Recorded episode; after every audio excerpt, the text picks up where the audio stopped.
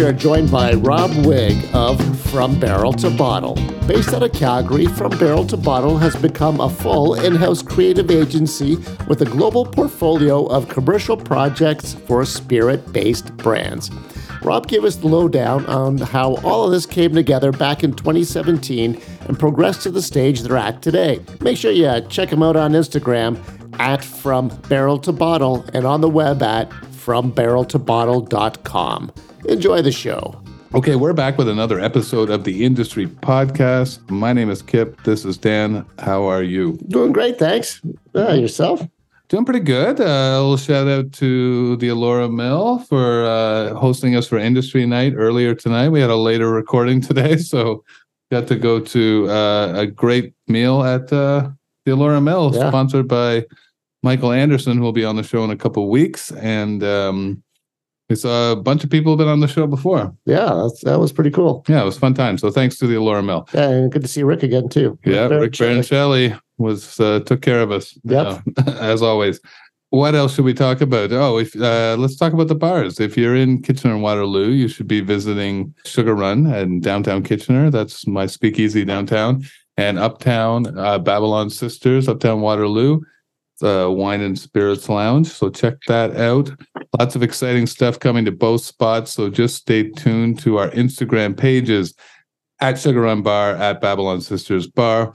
Stay tuned for the reopening of the Argyle Arms in Cambridge, Ontario, if the AGCO ever gets off my nutsack. We'll see if that ever happens. Joining us in just a minute, we have Rob Wigg from Barrel to Bottle. That's so weird. I want to say from Barrel to Bottle, but that's an awkward, that's an awkward thing to say. But before we get to him, we should mention the artwork on the Instagram page. That's Zach Hanna at zachhanna.co, Z-A-K. He does all the artwork for our Instagram page. He's amazing. Check out him for all your graphic arts needs. And if you want to be a guest on the show, then you're going to want to DM us directly at the Industry Podcast on Instagram, or you can email us info@theindustrypodcast.club. In addition, that's a spot to hit us up for sponsorship. And if you're just a fan of the show, the best way to help us out is to subscribe, rate, post a little review. It helps a great deal. What else? We got anything else to say, or should we just get talking? Let's get talking. Okay. Rob Wigg, how are you? I'm doing great. Thank you guys so much for having me. Yeah, thanks for coming. Thanks for joining on the show. Mm-hmm. So you're in Calgary. I'm in Calgary with From Barrel to Bottle, as you say. Yeah. Yeah. Yeah, from barrel to bottle. Let's tell our listeners from the start how From Barrel to Bottle started and what it's all about. Yeah, it's a bit of a mouthful. We didn't think about that when we first started. I think if we had known that, we would have changed the name. But thanks for nothing. Just kidding. But go ahead. Tell us what it's all about. Yeah, absolutely. So in about 2017, we got contracted by actually it was Macallan to do some photos, and we had no idea what the spirits industry really was all about, but our creative director there, Eric, he had been working as a photographer, so took the job, and we kind of realized that there was a big white space for beverage marketing, and so nobody was really taking photos, at least on Instagram, right? There was no spirits presence in social media, so we kind of said, well, let's see if there's other brands that are interested in this. So we started just going out to the mountains. We live in Calgary, so we would go out to Banff and Lake Louise, all these beautiful places, take beautiful whiskey bottles and just take pictures and send them to the brands and see if they were interested. And a lot of them ended up having a lot of interest in what we were doing, so we were able to just kind of start building relationships with all these different brands and growing them into whatever direction they wanted to go. But that's how we end up getting started. So what were you guys doing before that, before you got into the whiskey photography though? What was the business previous to that? Yeah, well, we didn't even have a business, to be honest. Eric, you check him on Instagram, Eric MCR. He was a landscape photographer primarily. And so we would just literally throw a bottle into these beautiful landscapes. Our early photos were a lot different than they are now. They're really landscape focused. They weren't really product photos. They were just a good landscape with a bottle placed in there. So we had to learn how to become product photographers. And how many photographers on staff are? There's four of us. There's four. And so, so I guess what I'm trying to get at is before you started reaching out, what did you say? It was Glenlivet that you first reached out to? Macallan, yeah. Macallan, sorry, yeah. Very close, Kip. So you reached out to Macallan first. But before you reached out to Macallan, like what were you guys, you were taking photos of landscapes, but you were a team of four photographers then as well? Oh, no, we were just friends at that point. Okay, that's what I'm trying to get at. Yeah, you know, that's we had no real photography business experience. So it was just kind of one of those things where we saw an opportunity and thought, you know, we could do this. And to be honest, when we first started, we didn't even really think of it as a business. We just thought this is a great opportunity to, you know, learn more about whiskey, have a great excuse to try a lot of whiskey. Right. And to learn product photography. We just thought it'd be kind of a fun little pastime. You know, on the weekends we would go out, like I said, wake up for sunrise, go out to the mountains, hang out, shoot photos. So we just kind of thought it was a different way to do that. But then, once brands started reaching out to us and sending us bottles, we're like, okay, this might have potential. So do all of you have like regular day jobs, or did you have that before this took off for you, or was your regular day job just being a photographer? Yeah, two guys are regular photographers, day jobs, and then two of us, we just have day jobs as well. What's your day job? I work in the beverage industry as well. Oh, okay. That makes sense. Yeah. Okay. So why do you think that, like, had you guys discussed this before? Like, why did Eric settle on let's take pictures of whiskey? Yeah, it was, so the brand had reached out to him and said, you know, we love your landscape stuff. We think whiskey would be great with this. So they came to us or came to him, you know, paid him to shoot a bottle. And then we thought there's got to be other brands that want this stuff. Mm. And so how, like, when you're trying to build it, so like you said, so Macallan comes to you first, and then after that, you're just like, okay, let's see where this goes.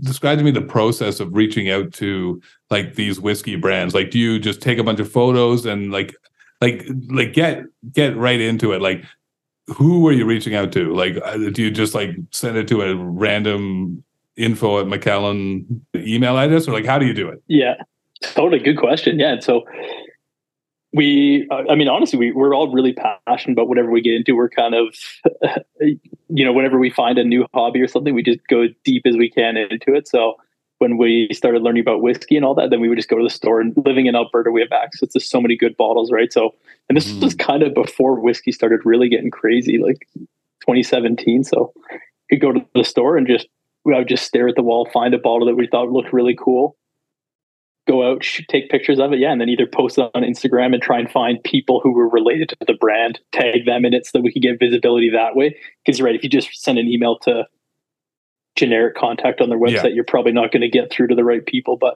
if that's where social media is really powerful, right? Is being able to connect with the right people. So we would tag them on Instagram, post that way, and then we would just send an email to somebody we could find at the brand and just say, hey, here's some photos. Feel free to use them. Love to chat. So how does that turn into monetization? Because like, if you're essentially just offering them free photos, I'm sure they're going to take them. But as like, because first of all, like, this is a good time to pause and tell our listeners exactly what the Instagram account is so that they can check all these photos out. Yeah, it's at From Barrel to Bottle again. We shouldn't have made it so long. That's good. It's beautiful. Everyone should check out the page. It's actually stunning photography. Yeah. So, and I'll put some links in the show notes as usual to that. So right. So of course, like you send them these photos. Like, I'm sure they love them. But how do you then turn that into monetizing it for you guys? That's a good question. That was a really tough part. And to be honest, it was just having that open conversation with the brand. You know, providing them with stuff, and then they would provide bottles, and then, you know, then they started having asks for us. Like, they would say, oh, you know, can we get this shot done? Can we get, you know, this bottle shot in this location? Oh. So then we were like, okay, well, you're kind of contracting us now at this point. So we would say, yeah, you know, if you want to do that, absolutely. But, you know, here's our going rate. Right. And to be honest, like, brands were always super receptive. Like, there was never pushback, really. Huh. So it could have been a lot worse for us. I think the transition really went pretty smooth. Yeah, that's cool. Did you have like a specific favorite location that you like to shoot at before they started requesting specific locales, or oh yeah. Conversely, like, was there one that a company suggested to you that you weren't really expecting me to turn out as well as it did? Yeah, you know what? Like, we would always go to the classic places, you know, like Moraine Lake, Lake Louise, like those the picturesque places. And then brands would kind of, you know, request those places. But then we realized that the photos were kind of more focused on the environment than the actual bottle, right? So then we realized that finding more unique places were better for actually doing commercial. Interesting. So like you mentioned that part of the beauty of this for you has been to learn about new brands of whiskey. What are some of the favorites that you've discovered since you started doing it? Oh man. Personal favorites, obviously big fans of Springbank would be a top one. Springbank, Brookladdy, Ardbeg are just, you know, some of the personal. But I think every whiskey has something to really enjoy. You know, like our journey started with Balvenie, Glenfiddich, Macallan, kind of those ones, and you know, you learn to appreciate all whiskeys for different aspects of what they have. And you know, I find throughout the year, even like my whiskey palette changes, right? Like through the winter, you want something that's real peaty, smoky, and then summer, want something that's a little lighter. Mm-hmm. And whenever, also, sorry, go ahead. Oh, go ahead. I was just gonna say, you know, going to Scotland and seeing the distillery, you know, then you always have a really strong connection to that one too, right? Whenever you've been to one, you're like, oh, I remember being there, remember the smells and, you know, the bottles. And were you traveling to these places in Scotland before you started doing this, or has this been because you started the From Barrel to Bottle concept? Like you got invited, or? Yeah, absolutely. Yeah, we've been to Scotland a couple times, and it's always been brands taking us over for projects. So it's been incredible, opportunity to go see. Yeah, awesome. Yeah. Fuck, yeah. I swear to God, if I was better at coming up with ideas and had any talent at all, I would have stolen this idea. there's still room. Yeah, but I can't take the photos. Maybe I can just try drawing some shit.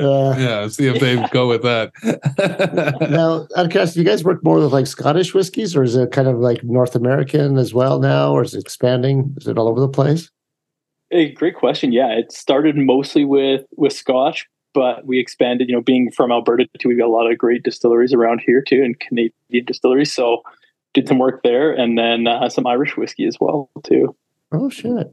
Nice. Do you find that more brands are reaching out to you, or is it still the best move for you guys is to take the photos and then reach out to them? Yeah, good question. And a lot of it is still brands coming to us, you know, and there's a lot of brands that we have relationships with, you know, will come to us, you know, at quarterly or whatever for content needs. But it's up to us, you know, it's like any business to be able to grow it to that next step. You have to be able to prove, you know, what you can do, what's next. So there's an aspect of brands coming to us with continual work, but we want to be creating new stuff and creating bigger projects. So that's when we'll reach out to a brand and say, hey, you know, we've got this great idea of pitch, you know, this big video, big special project, and we'll go to a brand and say, hey, let's work on that. So right. So this obviously started with posting a lot of beautiful photos, and now you're getting into video, right? So like talk to us about that transition, how it started happening, and where you see it going.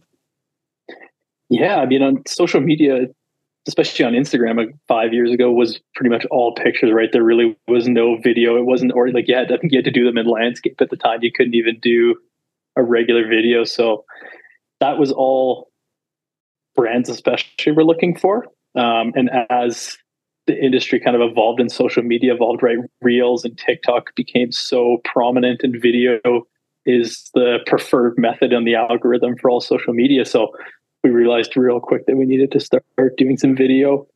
And plus it allows you to do a lot more, it allows you to be a lot more creative, right? You can push yourself in a lot of different ways than just with a static image. So yeah, a couple of the guys started learning video. We don't all do video. Two of the guys do video. So they started learning that and became really strong with it. And it's opened up a lot of doors for us, you know, even doing different event types or doing different types of videos that, people are always looking for video now. It seems to be the need. Mm. So, like, do you see this going to a point where, or maybe you've already done this, where like brands are inviting you to like parties they're throwing and you take videos of that, or like maybe even commercial shoots? Like, where do you see the future of this?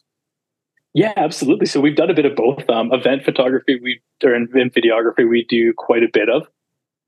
That's been really fun. We were actually just in Vancouver in the fall, and so we launched the new Arc 52 from Bowmore and Aston Martin. So we went to Vancouver, got to see, they brought in some Aston Martins, and that was a really fun event to cover.